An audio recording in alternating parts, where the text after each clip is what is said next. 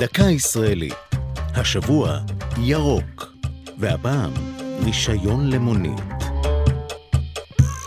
בחזית כלי הרכב בתקופת המנדט הבריטי התנוססו לוחיות רישוי במגוון צבעים, אדום, לבן, כחול וגם ירוק. כשרקע הלוחית היה ירוק, ידעו עוברי האורח לזהות. זו מונית. על כן מכונה רישיון להפעלת מונית בארץ מספר ירוק.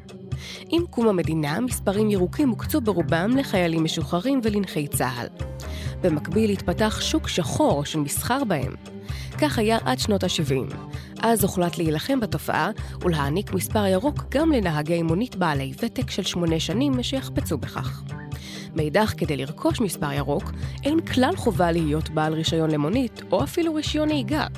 משום כך, וכיוון שמחירו של מספר ירוק עומד כיום על כ-240 אלף שקלים, מבין יותר מ-20 אלף נהגי המונית בישראל, רבים מהנהגים נאלצים לשכור את הרכב מבעליו. לרוב משלם נהג המונית השוכר אותה גם הוצאות כמו דלק וביטוחים.